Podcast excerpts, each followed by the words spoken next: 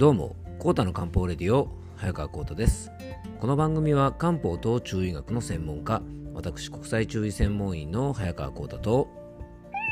はいアシスタントの猫林さんと2人でお届けいたします。猫林さん今日もよろしくお願いいたします。はいよろしくお願いいたします、えー、今回はですね最近ときめいていますか？ときめきは最高の養生法というテーマでお届けいたします。まあ、ときめきというですねテーマでねちょっといつもとちょっと一風違うテーマなんですがこのねときめきについてちょっとお話ししようかなと思った時に僕の頭にちょっと浮かんだのがですね恋の呪文は好きときめとキスという言葉がですね頭に浮かんだんですね。皆さん知ってますかね？これあの僕がね子供の頃にテレビで放送されていたですねさすがの猿飛びっていうですねあのテレビアニメの番組があってそれの呪文呪文じゃないやそれのですね主題歌の、えー、名前なのかな？でこのね恋の呪文は好きときめとキスというですね歌詞がなんかひたすら繰り返されるというですねなかなかあの面白い曲でですね結構売れたんじゃないかなこの曲と思います。うん。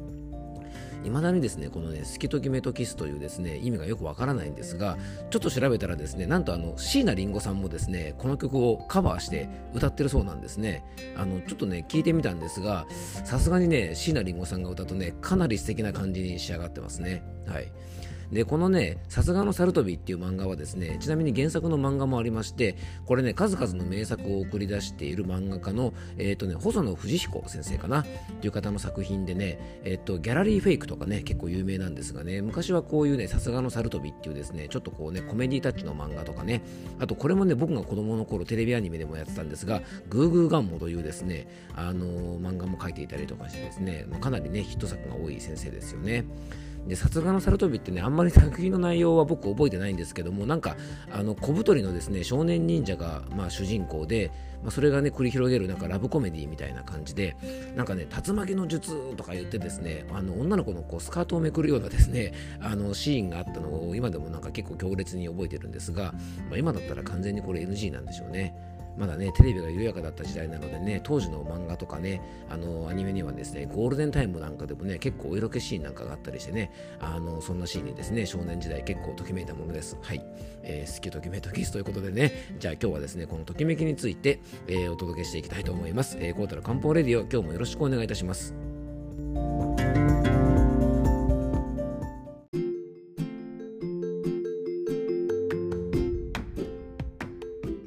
はいというわけでね今日の本題に入っていきたいと思うんですがさすがの猿飛びとかですね好きときめとキスとかの話とかしたんですけどみんなわかかるのかな？大丈夫かな？まあいいや。あの今日のね本題に入っていきたいと思います。はい。今日のテーマはですねときめきなんですね。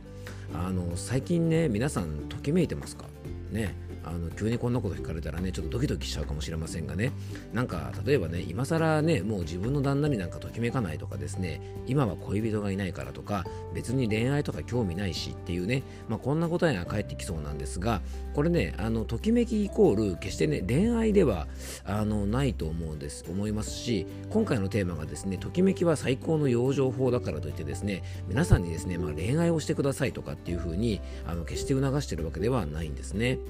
あのときめきというのはですね何も恋人同士とか夫婦関係だけとかねそういう風な関係に限られた気持ちではないんですね。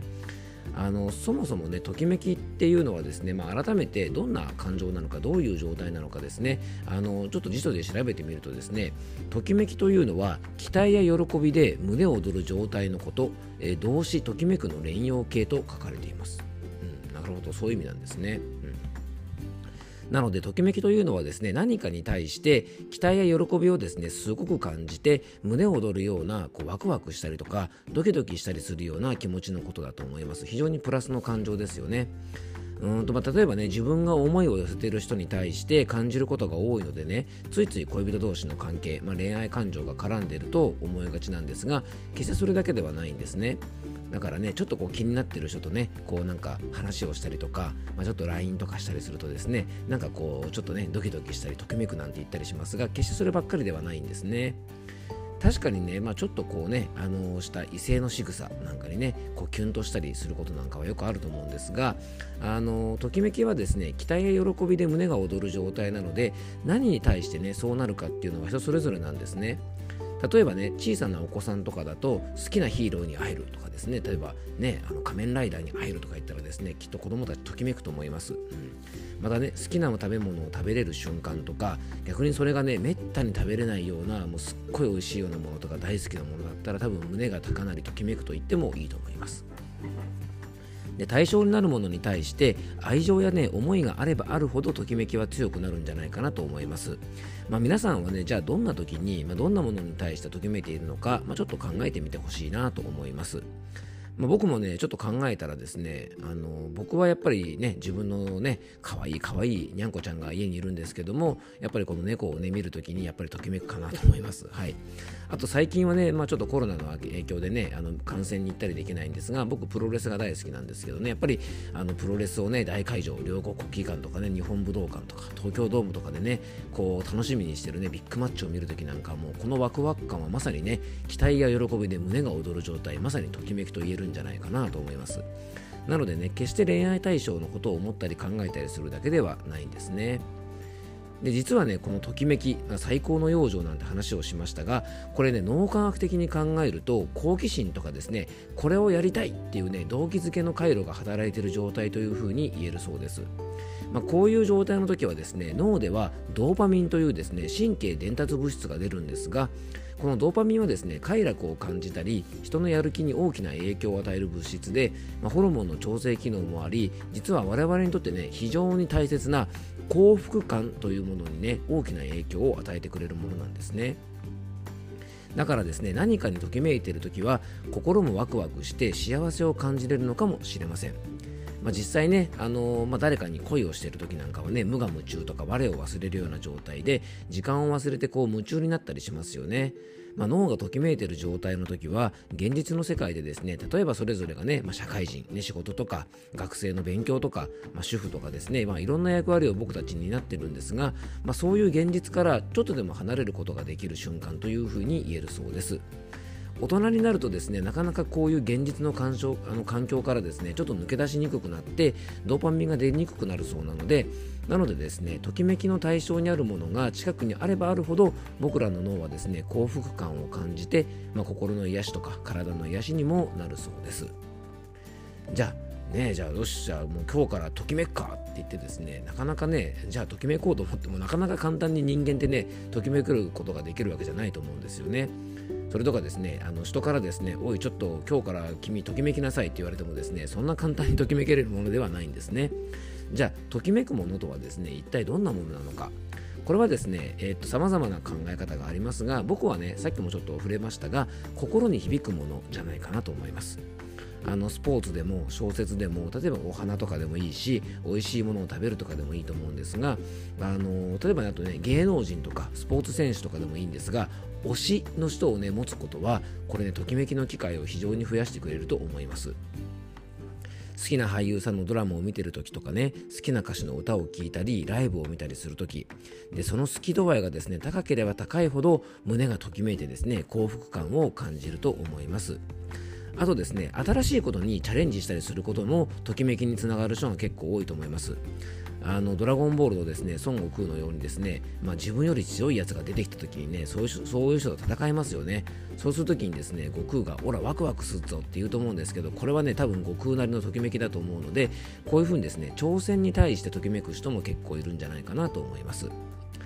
えー、今回はですねときめきというですねちょっと普段のお話とは毛色が違う切り口でお伝えしましたが、まあ、改めてですね僕も今日ねお話ししながらやっぱ日々ときめくことってね大事なんじゃないかなというふうに改めて感じました。で繰り返しになりますがねときめきは決して恋愛感情だけではなくて、まあ、大好きなね猫とか犬とかのペットといることもそうですし推しの歌手やね俳優さんとかスポーツ選手などを夢中で応援することもときめきです。ガーデニング楽しんだりとかキャンプが大好きな人はねキャンプに出かけるとかね多分キャンプに出かける前とか多分ときめきますよねきっとね。あと運転が好きな人とかはドライブやツーリングを楽しむこともときめきだと思います。まあ、こういうねときめきを常に持ち続けることはですね新しいこととか未知のことに対してバリアはあんまり張らずにですね積極的にいろんなものに接するとこのときめきというもののチャンスを増やすことができるんじゃないかなと思います。これは何もね人付き合いを積極的にというだけではなくてね、まあ、いろんなもの人付き合い以外でも新しいものとかいろんなものにこう触れることがねすごく大事だと思うので、まあ、本読んだりね雑誌見たりすることなんかもいいんじゃないかなと思います。できるだけ好奇心を持ってですねそのようなものに触れてるとこれやってみたいなって思いが出てきたりして、えー、ね、ときめいたりとかこの人応援したいっていうような感情が出てきてときめきが増えるんじゃないかなと思います。まあ、そのためにはですねやっぱいろんなことに挑戦するっていう意味でも元気な体とか心身の健康が非常に大事なのでもし最近ときめきを感じにくいとか感じてないなと思ったらもしかしたらそれって心とか体の疲労のサインかもしれませんので、えー、ぜひですね体の心の疲れをとって体調を整えてみていただけたらなと思います。ぜひですね自分の好きをたくさん持ってあのときめきの時間をねちょっとこう増やせるようにすると、えー、元気な体づくりにもつながっていくんじゃないかなと思います。えー、今日は最後にですね、えっと、リスナーの方からメッセージをいただいておりますので、えー、そのメッセージについての回答とかを、えー、最後にねご紹介したいと思います。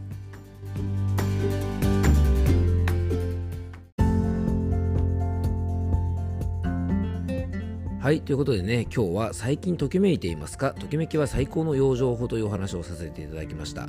あのまあ、まとめるとですねやっぱりあの自分のやっぱね最後にも言いましたが好きを持つことって大事だと思いますやっぱりねもちろん好きな人がいるっていうのはねやっぱりいいことだし、えー、好きな動物とか好きな歌手とか好きな芸能人とか、えー、好きな俳優さんとかねあの好きな趣味とか何でもいいと思うんですけどもね、まあ、そういうものをえー、できるだけ多く持ってそういう時間を楽しめるとねあのときめく時間が増えるんじゃないかなと思います。えーと、今日はですね昨日の放送に対して、えっと、リスナーの方からメッセージをいただいてました。昨日はですね西洋医学東洋医学いいとこ取りでどちらも上手に活用しようというお話をさせてもらったんですが、えー、リスナーの方のですね、えっと、ゆきのさんから、えっと、メッセージをいただいております、えっと、メッセージの方ちょっと読ませていただくとですね2週間前に、えっと、息子さんがですね熱痙攣で大きな病院に入院をしてあ大変ですねこれはね、えっと、抗生剤を使って、まあ、大病院の治療で、えー、救われたのですが、まあ、救われた安堵感と、えー、抗生物質で息子さんのね、えっと、体の良い菌も、えー、死んでしまうというですねその気持ちの間で落ち込んでいたのですが、えー、今日の放送はとても励みになりましたというメッセージをいただきました。あこれでもね本当ご心配だったでしょうね。あのとにもかくにもですね、まあ、本当ね息子さんの病状が落ち着いたのが本当に良かったですよね。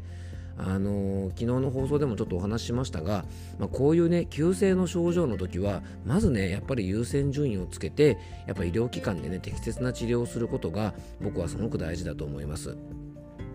特にね熱痙攣のような本当にこういうね急性病中の急性病のような時はあの本当ね医療機関で適切な処置を受けること大事ですよね。